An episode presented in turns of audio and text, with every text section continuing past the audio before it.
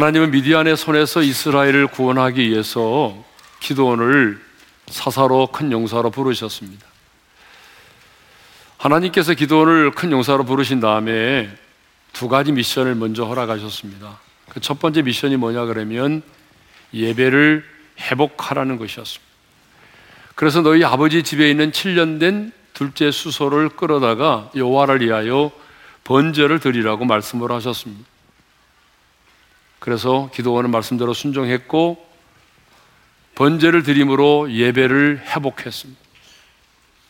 두 번째 미션이 뭐였습니까? 두 번째 미션은 바로 우상을 척결하여 악을 제거하라고 하는 것이었지요. 하나님께서는 기도원에게 말씀하셨습니다. 바알의 재단을 허물고 아세라 신상을 아세라의 목상을 찍어서 그 나무로 번제를 드리라고 말씀을 하셨습니다. 왜 하나님은 바알의 재단을 헐고 아세라 상을 찍으라고 말씀하셨을까요? 그 이유는 이스라엘 백성들이 미디안의 압제의 손에 미디안의 압제에 빠지게 된 이유가 뭐예요? 그 근본 원인인 악을 제거하라는 거죠.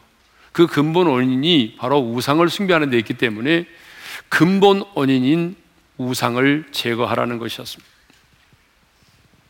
기도는 말씀대로 순종해서 10명의 종들을 데리고 가서 밤에 바알의 재단을 파괴하고 그리고 아사라의 그 신을 찍었습니다. 그런데 이 일로 인해서 성읍 사람들에 의해서 이제 죽음을, 죽임을 당할 위기 가운데 빠지게 됐잖아요.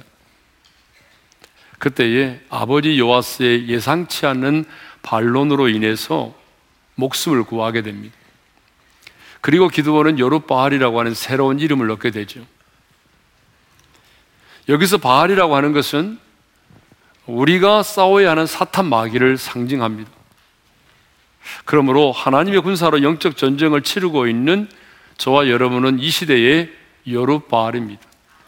우리 옆 사람과 인사하겠습니다. 당신은 이 시대의 여룻바알입니다. 여룻바알은 누굽니까?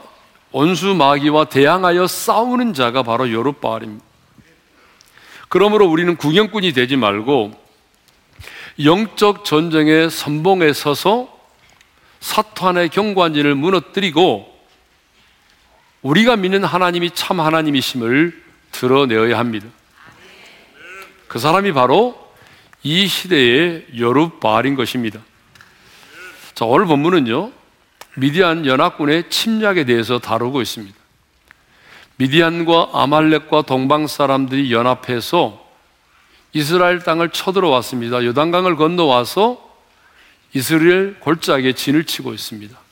우리 33절 말씀을 읽겠습니다. 다 같이요. 그때 미디안과 아말렉과 동방 사람들이 다 함께 모여 요단강을 건너와서 이스라엘 골짜기에 진을 친지라. 이 미디안의 연합군들이 쳐들어와서 진을 치고 있는 것이 어디라고 말하고 있습니까? 이스라엘 골짜기라고 말하고 있죠. 여러분 이스라엘 골짜기는 저, 저 사진에서 보듯이 물이 풍부하여 팔레스타인에서 가장 비옥한 지역 가운데 하나입니다. 뿐만 아니라 애굽으로부터 갈릴리와 수리아와 수리아를 거쳐 베니게에 이르는 연결 통로에 위치하고 있어서 군사적으로도 중요한 요충지입니다.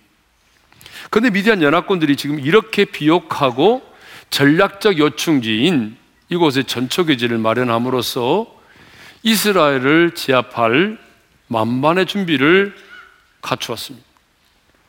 그러면 이스라엘을 침략한 미디안 연합군의 숫자는 얼마나 될까요? 사사기 8장 10절을 보게 되면 이렇게 말씀합니다. 다 같이 읽겠습니다. 이때 세바와 설문나가 갈골에 있는데 동방 사람의 모든 군대 중에 칼든 자 12만 명이 죽었고 그 남은 1만 5천 명 가량은 그들을 따라와서 거기에 있더라. 자, 이 연합군의 숫자가 얼마냐면 13만 5천 명입니다. 근데 이렇게 많은 미디안의 연합군대가 지금 요단강을 건너 쳐들어와서 이스라엘 골짜기에 진을 치고 있습니다. 그래서 성경은 이 모습을 뭐라고 말하냐면 꼭 메뚜기 떼와 같고 그리고 해변의 모래와 같다라고 말하고 있습니다. 그런데요, 이 미디안 연합군이 쳐들어왔는데 말이죠. 언제 쳐들어왔습니까? 이 때가 굉장히 중요합니다. 자, 33절 상반절을 읽겠습니다. 다 같이요. 그때에 미디안과 아말렉과 동방 사람들이 언제 쳐들어왔다고 말하고 있습니까? 그때라고 분명히 말씀하고 있습니다. 그럼 이 그때는 언제일까요? 하나님께서 기도원을 큰 용사로 부르시고 미디안의 군대와 싸울 수 있도록 준비시킨 때를 말합니다. 하나님은요, 기도원을 이렇게 부르시자마자 최전선에 보내서 미디안 군대와 싸우도록 하지 않았습니다. 하나님은 기도원으로 하여금 미디안의 군대와 싸우기 전에 그 군대와 싸울 수 있는 사람으로 기도원을 무장시키셨다는 거죠. 다시 말하면 하나님은요, 기도원을 싸움터로 내보내기 전에 영적으로 그를 무장시키시고 그를 준비시키셨습니다. 그러면 미디안과 싸우기 전에 하나님께서 어떻게 기도원을 준비시키시고 어떻게 기도원을 무장시키셨는지 우리가 한번 생각해 보도록 하겠습니다. 자, 가장 먼저요. 하나님은 기도원을 큰 용사로 부르시고 그리고 그에게 분명한 소명을 주셨습니다. 자, 하나님께서 기도원을 부르시면서 뭐라고 말씀하셨어요? 큰 용사여라고 말씀하셨고 16절에서는 뭐라고 말씀했냐면 이렇게 말씀했습니다. 다 같이요. 내가 반드시 너와 함께 하리니 네가 미디안 사람 치기를 한 사람을 치듯 하리라. 자, 이 부르심의 소명을 분명히 하셨습니다. 왜 부르셨느냐? 미디안 사람을 치도록 하기 위해서 부르셨다는 거죠. 두 번째로는요, 표징을 통하여 확신을 얻게 했습니다. 기도는 큰 용사로 부르심을 입었지만 확신이 없었어요. 왜냐하면 자기 자신은 아무리 생각해도 큰 용서가 아니니까. 그래서 자기 자신이 준비한 그 예물을 바위에 올려놓았을 때에 하나님께서 바위에서 불이 나와서 그 재물을 예물을 사름으로 말미암아 나를 부르시고 내게 말씀하신 이가 살아계신 하나님이심을 경험하게 만들었어요. 표정을 통해서 확신을 얻게 만든 거죠. 세 번째로는요, 번제를 드림으로 예배를 회복하게 했습니다. 여러분, 기도원은 지금까지 하나님을 예배하는 것이 아니라 아버지의 집에 있는 아버지가 세운 바알의 재단에 가서 바알을 숭배했던 사람입니다. 그런데 아버지의 집에 있는 둘째 수소를 끌어다가 여호와를 위하여 번제를 드리라고 말씀하셨잖아요. 그래서 번제를 드림으로 어때요? 예배를 회복하게 했습니다. 그 다음에는요, 영적 전쟁의 승리를 통해서 하나님의 보호하심을 경험하게 만들었습니다. 기도원이 바알의 재단을 허물었잖아요. 그 아세라 목상을 찍어서 그 나무로 번제를 드렸잖아요. 이 일로 인해서 그 성읍의 사람들이 어떻게 하려고 했습니까? 바알을 죽이려고 했습니다. 죽을 수밖에 없는 위기 가운데 처했는데 가장 기도원이 두려워 떨었던 아버지가 예상치 않은 변론을 하게 됩니다. 그래서 그 변론으로 인해서 목숨을 구하게 되잖아요. 그때 기도원이 뭘 깨달았을까요? 그렇구나. 내가 하나님의 말씀 앞에 순종하여 영적 전쟁을 치르면 하나님이 나를 지키시고 하나님이 나를 보호하시는구나. 그걸 깨닫게 된 거죠. 마지막으로는요, 요르바알이라고 하는 새로운 이름을 얻게 되었습니다. 영적 전쟁에서 승리하니까 어때요? 바알과 대항하여 싸우는 자라고 하는 새로운 이름을 얻게 되었습니다.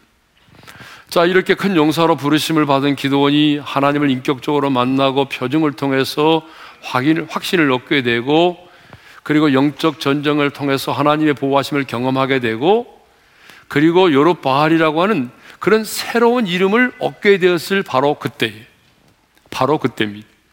바로 그때에 미디안의 연합군이 쳐들어왔다는 사실입니다. 이렇게 기도원이 신앙적으로 무장되고 준비되었을 때에 미디안의 연합군이 쳐들어왔습니다. 이것을 보면 여러분 미디안의 연합군이 쳐들어온 그때는 하나님께서 허락하시고 하나님께서 정해놓은 시간이었다는 것입니다. 그때는 결코 우연한 시간이 아니었다는 거죠. 하나님께서 이스라엘과 기도원을 위하여 허락하시고 정해놓으신 그때는 그 시간이었습니다. 성경을 보게 되면 하나님은 때를 정하여 당신의 뜻을 이루십니다.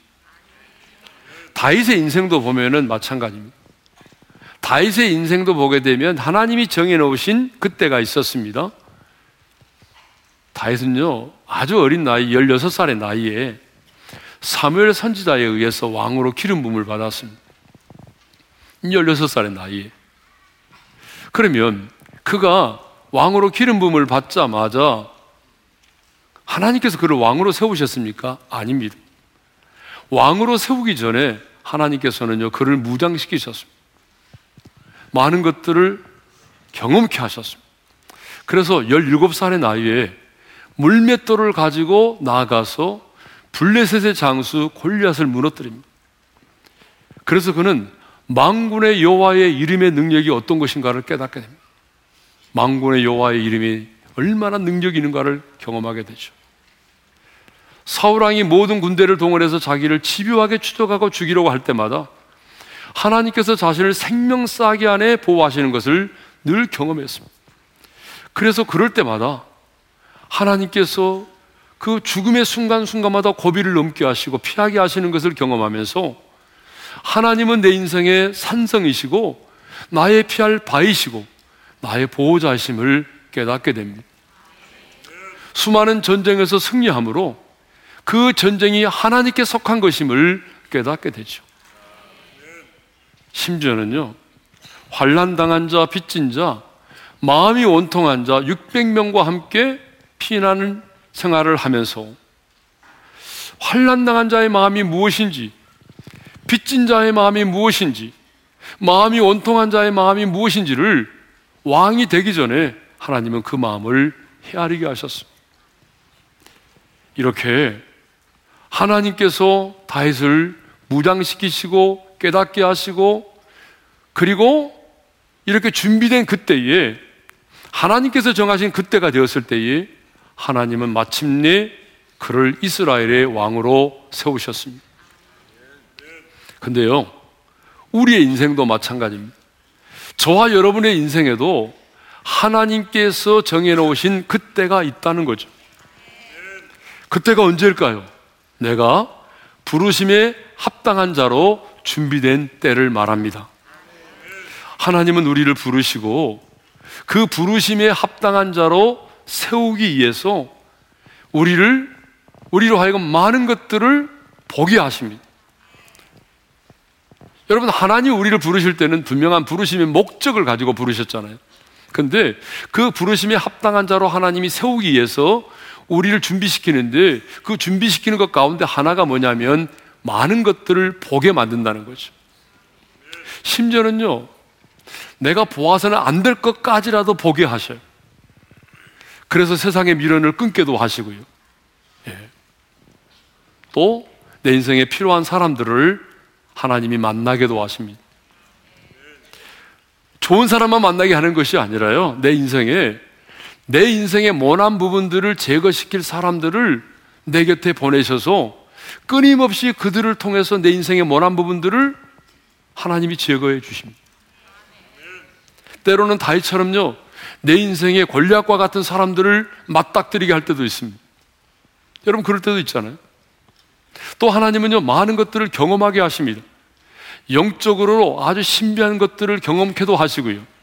인생의 실패도 경험하게 하시고, 환란도 경험하게 하시고 여러분 때로는요 마음 아픈 일도 경험하게 하시고 왕따를 당하는 것도 경험하게 하시고 재정의 어려움도 경험하게 하시고 그래서 우리가 이렇게 많은 것들을 보고 만나고 경험하는 것들을 통해서 우리가 다듬어지고 훈련되어지고 준비되었을 때 그래서 하나님은 그 부르심에 합당한 자로 우리가 준비되었을 그때에 부르심에 합당한 그 일을 그때에 맡기신다는 것입니다. 그러므로 여러분 너무 조급하게 서두르지 마십시오. 하나님이 나를 위하여 내 인생 가운데 정해놓으신 그때를 바라보시면서 최선을 다하여 오늘을 준비할 수 있기를 바랍니다. 어쩌다가 내가 저런 더러운 인간을 만나가지고 힘들게 산다라고 생각하지 말고 하나님께서 부르심에 합당한 자로 나를 세우기 위해서 이런 만남을 허락하시고 또 이런 사건들을 경험하게 하시면서 나를 타듬어 가시고 나를 준비시키신다. 라고 생각하면 틀림이 없습니다. 하나님은 준비된 자에게 싸울 수 있는 기회를 주시고요. 준비된 자에게 승리할 수 있고 성취할 수 있는 기회를 주십니다. 그러므로 우리의 인생에도 그때가 있습니다. 자, 기도원이 이렇게 큰 용사로 여름발로 준비되었을 때에 미디안의 연합군이 쳐들어오므로 기도원은요, 자연스럽게 이스라엘의 지도자로 부상을 하게 됩니다. 미디안 연합군의 침략으로 인해서 기드원이 이스라엘의 지도자로 나설 수 있는 기회가 된 것입니다. 여러분 이것을 보게 되면 위기는 뭐예요? 곧 기회라는 사실을 알게 됩니다. 그래서 난세에 영웅이 난다고 하는 말은 맞는 말입니다. 여러분 역설적으로 한번 생각해 보자고요. 만일 미디안의 침략이 없었다고 한다면 기도원은 큰 용사로 부르심을 입었지만 결코 큰 용사가 될 수가 없었습니다. 그러니까 기도원의 미디안의 연합군의 침략이 있었기 때문에 기도원이 큰 용사로 부르심을 입은 기도원이 큰 용사로 나설 수가 있게 되었다 그 말입니다. 미디안의 침략이 기도원에게는 뭐가 됐어요? 기회가 된 것입니다. 여러분, 사도 바울도 마찬가지죠. 제수의 신분으로 로마의 재판을 받으러 가다가 유라굴로라는 광풍을 만났잖아요. 여러분, 유라굴로라고 하는 인생의 광풍을 만났기 때문에 제수의 신분에서 하나님의 음성을 전하고 복음을 전하는 자로 영향력 있는 사로 세워졌습니다. 독사에게 물렸지만 여러분 죽지 않은 것을 보면서 그 섬에 멜리데 섬의 원주민들에게 하나님의 살아계심을 드러낼 수가 있었습니다. 바울은 자신이 로마의 감옥에 갇혀 있을 때에 빌립보 교회 성도들에게 편지하면서 이렇게 말합니다. 내가 당한 일이 내가 지금 감옥에 갇혀 있지만 지금 내가 당하고 있는 그 일이 도리어 복음의 진보가 되었다라고 말합니다. 그래서 인생은 해석이 중요한 것입니다. 내가 뭘 잘못했다라고 감옥에 갇혀야 되느냐가 아니라 내가 자신이 복음 지금 로마의 감옥에 갇혀 있지만 이것 또한 도리어 복음의 진보가 되었다라고 고백하고 있습니다. 요셉도 마찬가지입니다. 여러분 요셉도 감옥에 갇히는 위기가 왔잖아요. 그런데 그 감옥에 갇히는 위기가 왔기 때문에 그는 그 감옥에서 왕의 꿈을 해몽함으로 여러분 애굽의 국무총리가 되지 않았습니까? 인생의 위기가 기회가 된 것입니다. 다니엘과 새 친구들도 마찬가지입니다. 풀무불 속에 던짐을 당하는 인생의 위기, 사자굴 속에 던짐을 당하는 인생의 위기를 만났지만 그 위기 때문에 그들은 살아계신 하나님을 만방에 드러낼 수 있었습니다. 그래서 존 플라벨은 말하기를 인간의 극한 상황은 곧 하나님의 기회다라고 하는 말을 했습니다. 그렇습니다. 하나님의 사람이 만나는 인생의 위기는 곧 하나님이 우리 인생 가운데 개입할 수 있는 기회가 되는 것입니다. 그렇습니다. 하나님의 사람에게 위기는 곧 기회입니다. 그러므로 넘어지셨습니까? 일어날 수 있는 기회입니다. 배신을 당하셨습니까? 하나님의 일호를 경험할 수 있는 기회입니다. 실패하셨습니까? 하나님을 만날 수 있는 기회입니다. 불안과 두려움 가운데 있습니까? 여러분, 샬롬, 하나님의 평강을 경험할 수 있는 기회입니다. 34절을 보게 되면 드디어 여호와의 영이 기드원에게 임했습니다. 34절 상반절을 읽겠습니다. 다 같이요. 여호와의 영이 기드원에게 임하시니 자, 여호와의 영 성령이 기드원에게 임했는데요. 거기 임했다고 하는 말이 굉장히 중요한 단어를 사용하고 있습니다. 이 단어가 라바시라고 하는 말인데요. 이 뜻이 뭐냐 그러면 옷을 입다라고 하는 말이에요. 옷을 입다. 여러분 예전 사람들은 지금처럼 된 옷을 입지 않았잖아요. 이불처럼 되어 있는 혼이불처럼 되어 있는 것들을 두루 말고 다녔잖아요.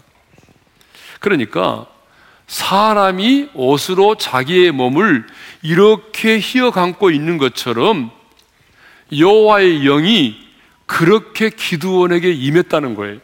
이 말은 무슨 말이냐면 성령께서 기드원에게 임할 때에 기드원의 전 존재를 덮어버릴 만큼 그렇게 강하게, 그렇게 충만하게 임했다는 것입니다. 여러분, 왜 여호와의 영이 성령께서 기드원에게 그렇게 강하게 충만하게 임하셨을까요? 그것은 어렵게 생각할 필요가 없어요. 지금 기도원이 물리쳐야 될, 기도원이 싸워야 될 적군이 그만큼 크고 강하고 많기 때문에 그래요. 여러분 성경을 보게 되면요. 사탄이 역사하잖아요. 그러면 하나님도 역사하십니다. 성령님도 역사하십니다. 사탄이 강하게 역사하잖아요. 그러면 우리 성령님도 강하게 역사하십니다. 그러니까 이 마지막 때, 이 말세는 사탄이 최후의 발악을 하는 때잖아요. 여러분, 사탄이 최후의 발악을 하는 때가 말세입니다. 그래서 성경은 뭐라고 말합니까? 요엘 선지자를 통해서 말세에는 남종과 여종에게 내 백성에게 성령을 어떻게 한다? 부어주신다고 말씀하고 있습니다. 왜냐하면 마지막 때는 사탄이 최후의 발악을 하고 너무나 강하게 역사할 때이기 때문에 성령님도 그만큼 강하게 역사하신다는 것입니다. 그러면 언제 여호와의 영이 기도원에게 임했습니까? 그건 굉장히 중요합니다. 언제 임했냐면요. 기도원이 바알의 재단을 헐고 그리고 번제를 드림으로 여러분 예배가 회복되었을 때입니다. 다시 말하면 우상을 척결함으로 악이 제거되고 예배가 회복되었을 때에 여러분 여호와의 영이 기드원에게 강하게 임했다는 사실입니다. 그렇습니다. 하나님은 하나님의 영 성령님은 거룩한 영이십니다. 거룩한 영이시기 때문에 여러분 우리가 그 회개할 때에 강력하게 충만하게 역사하시는 겁니다. 그래서 베드로는 오순절에 성령의 충만을 받고 난 다음에 설교를 했는데 그때 설교를 하면서 이렇게 말하죠. 사도행전 2장 38절입니다. 시작. 너희가 회개하여 각각 예수 그리스도의 이름으로 세례를 받고 제 사함을 받으라. 그리하면 성령의 선물을 받으리니 회개하고 제 사함을 받아야 성령을 선물로 받는다는 것입니다. 그러므로 여러분 성령의 충만함을 받고 내가 성령의 인도하심을 따라 살기를 원한다면 죄를 끊어버리고 악을 제거하시기를 바랍니다. 그러면 기도원에게 여호와의 영이 임했을 때 기도원은 가장 먼저 무엇을 했습니까? 여호와의 영이 기도원에게 임했을 때 기도원이 가장 먼저 뭘 했어요? 나팔을 불었습니다. 34절을 읽겠습니다. 시작. 여호와의 영이 기도원에게 임하시니 기도원이 나팔을 불 때에 아비에셀이 그의 뒤를 따라 부름을 받으니라. 여러분 나팔은 아무 때나 부는 게 아니잖아요. 성경을 보게 되면 나팔을 부른 때는요, 뭐 왕이 등극할 때라든지 전쟁의 소식을 알릴 때라든지 절기의 시작을 알릴 때라든지 군대를 모집할 때라든지 아니면 적군이 쳐들어올 때라든지 뭐 그럴 때에 나팔을 불게 되어 있습니다. 그래서 성경을 보게 되면 기도원이 나팔을 불었습니다. 기도원이 나팔을 왜 불었을까요? 군대를 모으기 위해서입니다. 저 이스라엘 골짜기에 진을 치고 있는 미디안의 연합군과 싸울 수 있는 군사를 모집하기 위해서 나팔을 분 거죠. 그러면 여호와의 영으로 충만한 기도원이 그 군대를 모으기 위해서 나팔을 불었는데 나팔을 불었을 때 어떤 일이 일어났을까요? 가장 먼저 자신의 동족인 아비에셀이 미디안과 싸우겠다면서 기도원을 따랐습니다. 34절 하반절입니다. 다 같이요. 기도원이 나팔을 불매 아비에셀이 그의 뒤를 따라 부름을 받으니라.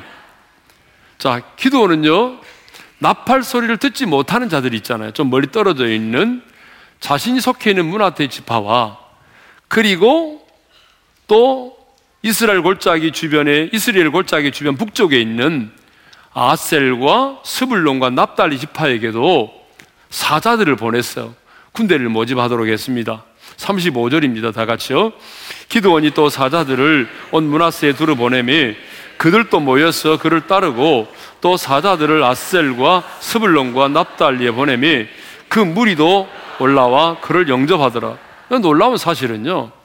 자신이 속해 있는 문하세 지파만이 아니고 여러분 나셀과 스불론과 납달리 지파의 사람들도 이제는 그 전쟁에 참여하기 위해서 기도원을 따라 나섰다는 거죠. 근데 그 숫자가 얼마나 되냐면 모인 숫자가 7장 3절을 보게 되면 3만 2천 명이나 되었습니다. 그리고 35절에 보게 되면 아셀과 스불론과 납달리 지파의 사람들이 그 무리도 올라와서 그를 영접하더라는 말이 있어요. 이 말은 무슨 말이냐면 그들이 기도원을 자신들의 지도자로 인정했다는 말이에요. 자, 여호와의 영으로 충만한 기도원이 나팔을 불자 문하세 지파만이 아니라 아셀과 스불론과 납달리 지파의 사람들까지 3만 2천 명이나 되는 사람들이 기도원을 자신들의 지도자로 인정하고 미디안과 싸우겠다고 나선 것입니다. 우리는 이 사실을 통해서 여호와의 영이 임하면 어떤 일이 일어나는지를 알 수가 있습니다. 여러분 여호와의 영이 임하면 이 말을 우리에게 말하면 우리가 성령의 충만을 받으면 어떤 일이 일어나냐는 것입니다. 첫 번째, 확신과 담대함을 얻게 된다는 것입니다. 여러분, 기도원은요, 이 확신이 별로 없는 사람이요. 끊임없이 의심하는 사람이고요. 그리고 기도원은 굉장히 소심하고 겁이 많은 사람이에요. 예? 이 확신과 담대함과는 거리가 먼 사람이 기도원이란 말이에요. 그런데 여호와의 영이 자기에게 임하고 나니까요. 그가 나가서 나팔을 불었어요. 왕도 아닌 평범한 청년이 말이죠. 나팔을 불었습니다. 여러분, 군대를 모집하기 위해서 평범한 청년이 가서 나팔을 분다는 것은 이건 누가 봐도 미친 짓이에요. 누가 여러분 그 나팔 소리를 듣고 싸우겠다고 나서겠습니까? 그런데 기도원은요, 여호와의 영이 임하고 나니까 확신이 생긴 거예요. 내가 나팔을 불면 미디안과 싸우기 위해서 사람들이 나올 것으로 믿었습니다. 그래서 확신을 가지고 나팔을 불었습니다. 그렇습니다. 여러분 성령의 충만을 받으면요. 우리 안에 두려움이 사라집니다. 성령의 충만을 받으면 담대함이 생깁니다. 확신이 생깁니다. 여러분 예수님의 제자들을 보세요. 그들이 성령 받기 전에는 막 큰 소리 빵빵 쳤지만 다 도망갔잖아요. 성령 받기 전에는요, 문고리를 걸어 잠그고 여러분 숨어 지냈잖아요. 그렇게 두려워 떨던 그들이 오순절 날에 성령 충만 딱 받고 나니까 여러분 달라져도 너무 달라졌잖아요. 예수의 이름으로 복음 전하는 것을 부끄러워하지 아니하고 목숨 걸고 담대히 복음을 전하지 않았습니까? 여러분 그렇습니다. 오늘 우리에게 여러분 성령께서 충만하게 기름 부시고 임하시면 오늘 저와 여러분에게도 확신이 생깁니다. 정말 그럴까가 아니라 확신이 생기고 담대함이 생기는 것입니다. 그러니까 여러분 자녀들에게 성령 충만을 받게 하셔야 돼요. 우리 자녀들이 이렇게 연약한 이유가 뭐예요? 성령 충만 받지 않아서 그래요. 성령 충만 받으면 우리 자녀들이요 세상이 감당할 수 없는 담대한 사람이 됩니다. 자, 두 번째로는요. 여호와의 영이 임하면 어떤 일이 일어나느냐? 사람들이 모여지고 따른다는 거예요. 기도원이 나팔을 불고 사자들을 보냈을 때에 몇 명이 기도원을 따랐다고 그랬어요? 3만 2천 명이 따랐다고 그랬잖아요. 그 시대는 사사시대잖아요. 어떤 정부도, 정부의 형태나 조직이 없고, 여러분, 왕도 없고, 군대도 없는 시대잖아요. 그런 시대에 왕도 아닌 평범한 청년이 말이죠. 나가서 나팔을 분다고 해서 여러분 그들이 따라오겠습니까? 더구나 이 전쟁은요, 사실 하나만 한 전쟁이잖아요. 이미 승패가 결정된 전쟁이잖아요. 생각해 보세요. 13만 5천 대 3만 2천. 이거 게임이 안 되는 거잖아요, 일단. 안 그래요? 13만 5천과 3만 2천. 여러분, 이건 일, 게임이 되지 않습니다, 처음부터. 그것도 기드원의 군대는요, 오합지졸이에요. 한 번도 싸워본 경험이 없는 사람들이에요. 그런데 여러분 13만 5천에 이 미디안 연합군들은요, 여러분 수없이 전쟁을 통해서 여러분 세상의 전투력을 가지고 있는 정예부대라 그 말이에요. 그러니까 이 전쟁은 하나마나 한 전쟁입니다. 인간적으로 보게 되면 사실 이 전쟁은요 죽으러 가는 전쟁이나 마찬가지입니다. 그런데 그럼에도 불구하고 그들과 싸우겠다고 3만 2천 명에 되는 사람들이 기도원을 따라 나선 것입니다. 그 이유는 단 한 가지입니다. 성령께서 역사하셨기 때문입니다. 성령께서 그들로 하여금 기도원을 따르도록 역사하셨기 때문입니다. 그렇습니다, 여러분. 성령의 충만을 받으면 여러분 주변에 사람들이 모여듭니다. 성령의 충만을 받으면 함께 할 수 있는 사람들이 생겨납니다. 사람들이 따르기 시작합니다. 성령의 충만을 받으며 성령께서 우리와 함께 그 일을 할 수 있는 사람들을 붙여주십니다. 함께 싸울 수 있는 사람을 붙여주십니다. 함께 중보하며 기도할 수 있는 사람을 붙여주십니다. 함께 예배할 수 있는 사람을 붙여주십니다. 그러니까 성령의 충만을 받으면 하나님께서 사람들을 붙이시고 사람들을 따라오게 하신다는 거예요. 마지막 세 번째로는요. 여호와의 영이 기도원에게 임했을 때 아니 우리가 성령의 충만을 받으면 어떤 일이 일어나느냐 하면요. 자신의 한계를 뛰어넘는다 그 말입니다. 자신의 한계. 기도원은 굉장히 소심하고 그리고 겁이 많은 청년이었습니다. 그래서 미디안 사람들이 두려워서 욕조, 작은 욕조 크기만한 포도주 틀에 숨어서 밀타작을 하고 있었던 사람이잖아요.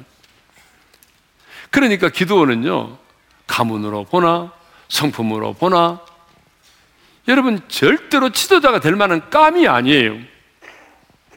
제가 보게 되면 기도원이 가지고 있는 인생의 역량은요, 사실은 골목대장도 될 수 없는 사람이에요.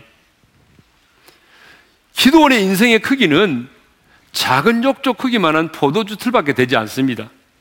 그게 그 인생의 사이즈예요. 그런데 그에게 여호와의 영이 임하자 그는 자신의 한계를 뛰어넘는 지도자가 되었습니다. 여러분 기도원이 성령의 충만함을 받자 사람들이 그를 지도자로 인정하고 따르기 시작을 했습니다. 그가 나팔을 불어대니까 자기의 동족인 아비에셀 사람들이 지파가 모여들었어요. 근데 그 사람들이 어떤 사람들인지 아십니까?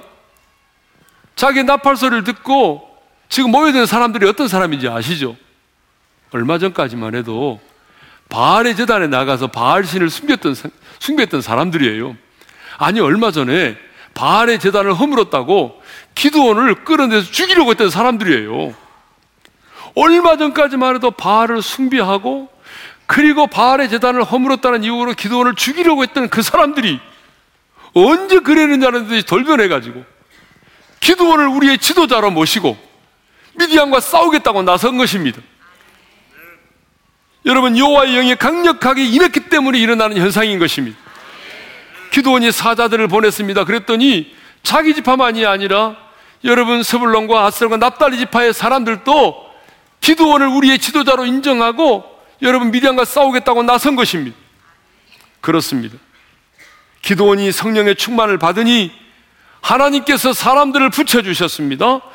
영적인 권위가 주어졌습니다. 리더십이 생겼습니다. 영향력 있는 사람이 되었습니다. 여러분 그렇습니다. 여호와의 영이 임하면 성령의 충만을 받으면 우리는 우리 자신의 한계를 뛰어넘습니다.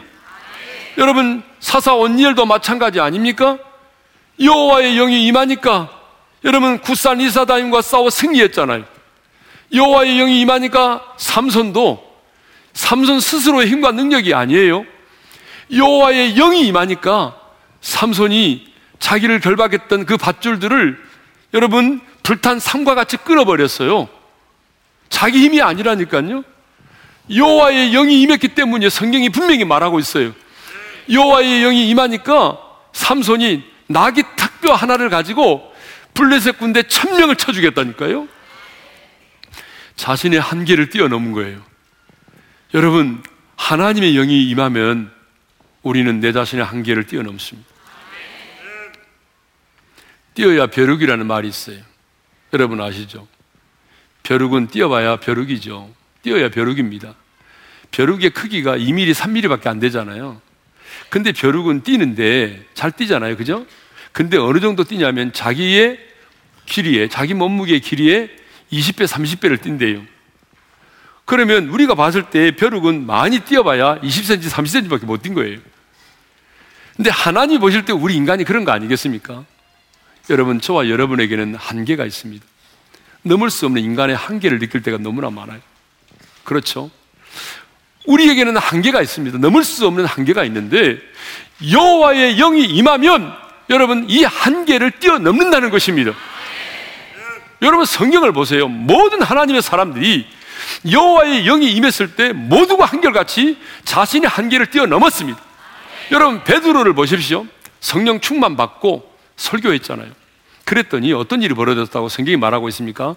그날에 3천 명이 예수를 믿고 회개하고 세례를 받았다는 말이에요. 여러분 한 사람 예수 믿게 하는 것도 얼마나 힘든데 성령의 충만을 딱 받고 베드로가 설교하니 3천 명이나 되는 사람들이 그날에 예수 믿고 회개하고 세례 받았습니다. 여러분 그렇습니다. 여호와의 영이 역사하면 우리는 우리의 한계를 뛰어넘습니다.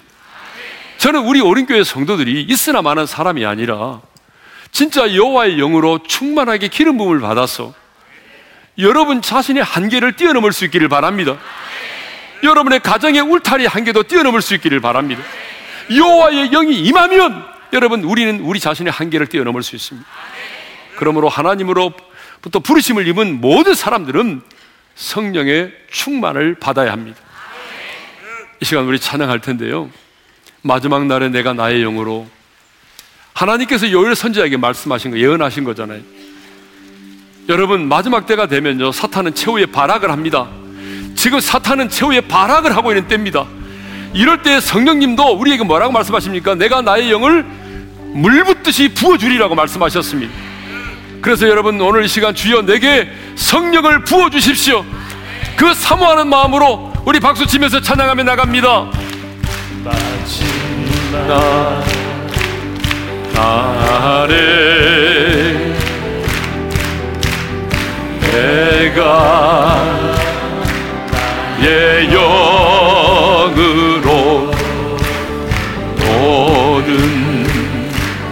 백성에게 부어주리라. 부어주리라. 자녀들은 대연할 것이요. 청년들은 환상을 보고 아비들은 꿈을 꾸리라. 주의 영이 임하면 자녀들은 대연할 것이요. 청년들은 환상을 보고 아비들은 꿈을 꾸리라 주의 영이 임하면 성령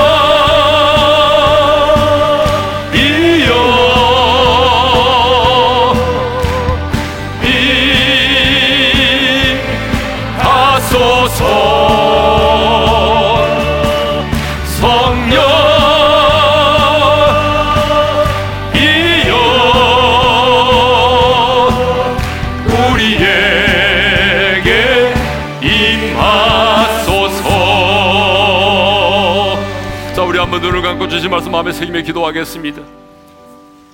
하나님이 기도를 부르시자마자 최선산에 보내지 않았습니다.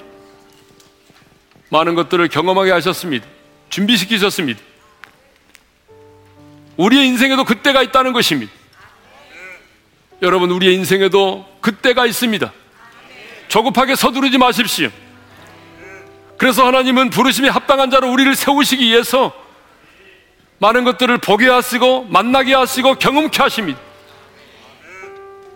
그걸 우연이라고 생각하지 마세요. 내가 하나님의 부르심에 합당한 자로 준비되는 그 순간 그게 바로 내 인생의 그때입니다. 그때 우리의 인생 가운데 예기치 않은 일들이 일어날 것입니다. 그러므로 여러분 낙심하지 말고 우리의 인생을 위하여 하나님이 정하신 그때를 바라보면서 오늘을 준비하며 살아가는 저와 여러분 될 수 있기를 바랍니다. 여호와의 영이 임했습니다. 기도원에게 여호와의 영이 임했을 때 그는 담대함과 확신을 가졌습니다. 두려움이 사라졌습니다. 여러분 두려워 떠는 자가 있습니까? 하나님의 영으로 충만하게 기름 부음을 받으십시오. 성령님이 임하시면 두려움이 사라집니다. 확신이 생깁니다. 담대함이 생깁니다. 하나님의 영으로 기름 부음을 받고 성령의 충만을 받으면 하나님은 나를 홀로 두지 않습니다. 함께 기도할 수 있는 사람, 함께 예배할 수 있는 사람, 함께 일할 수 있는 사람, 함께 싸울 수 있는 사람을 붙여주시고 따르게 하십니다. 하나님의 영으로 충만함을 받으면 반드시 우리는 우리 자신의 한계를 뛰어넘습니다. 우리는 한계가 있는 사람들입니다.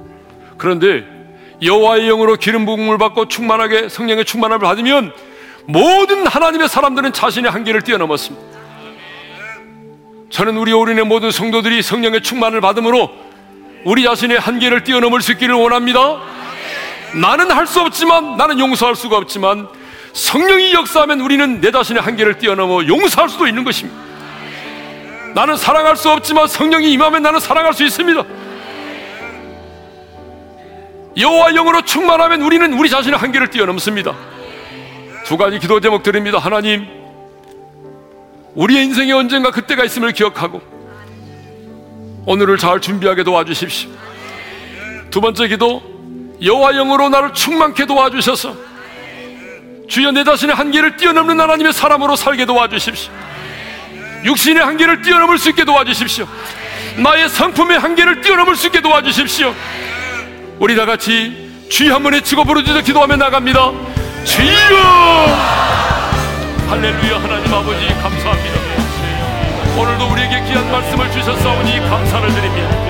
아버지 하나님, 우리 인생에도 그때가 있음을 믿고 오늘을 잘 준비하게 도와주시기를 원합니다. 하나님, 그날의 그때를 위하여 하나님께서 많은 것들을 포기 하시고 경험하게 하시고 깨닫게 하셨습니다. 우연이라고 생각하지 말게 하시고 하나님이 보여주시고 깨닫게 하신 것들로 인하여 우리가 하나님의 뜻을 온전히 분별하게 하시고 깨닫게 하시고 잘 무장되게 도와주시기를 원합니다. 여호와의 영으로 우리 모두가 기름부음을 받고 성령의 충만함을 받아서 우리 안에 두려움이 사라지게 하시고 하나님하고 담대함과 확신이 우리 가운데 임하게 도와주시기를 원합니다. 하나님이여 뿐만 아니라 우리와 함께 예배하고 함께 기도하고 함께 싸울 수 있는 함께 동역할 수 있는 사람들을 붙여주시기를 원합니다 뿐만 아니라 하나님 우리 자신의 한계를 뛰어넘을 수 있기를 원합니다. 주여 나는 내 자신에게 한계가 참 많이 있습니다. 그러나 성령의 충만함을 입으면 나는 내 자신의 한계를 뛰어넘을 수가 있음을 믿사오니 주여 내 자신의 한계를 뛰어넘어서 살아가게 하시고 내 자신의 한계를 뛰어넘어서 용서하게 하시고 내 자신의 한계를 뛰어넘어서 천국하게 도와주시기를 원합니다. 성령님 내 자신의 한계를 뛰어넘을 수 있는 성령의 충만함을 저희 모두에게 허락하여 주시옵소서 이전엔 우리 주 예수 그리스도의 은혜와 하나님 아버지 영원한 그 사랑하심과 성령님의 감동, 감화, 교통하심이 우리 인생에 그때가 있음을 믿고 오늘을 잘 준비하게 하시고 뿐만 아니라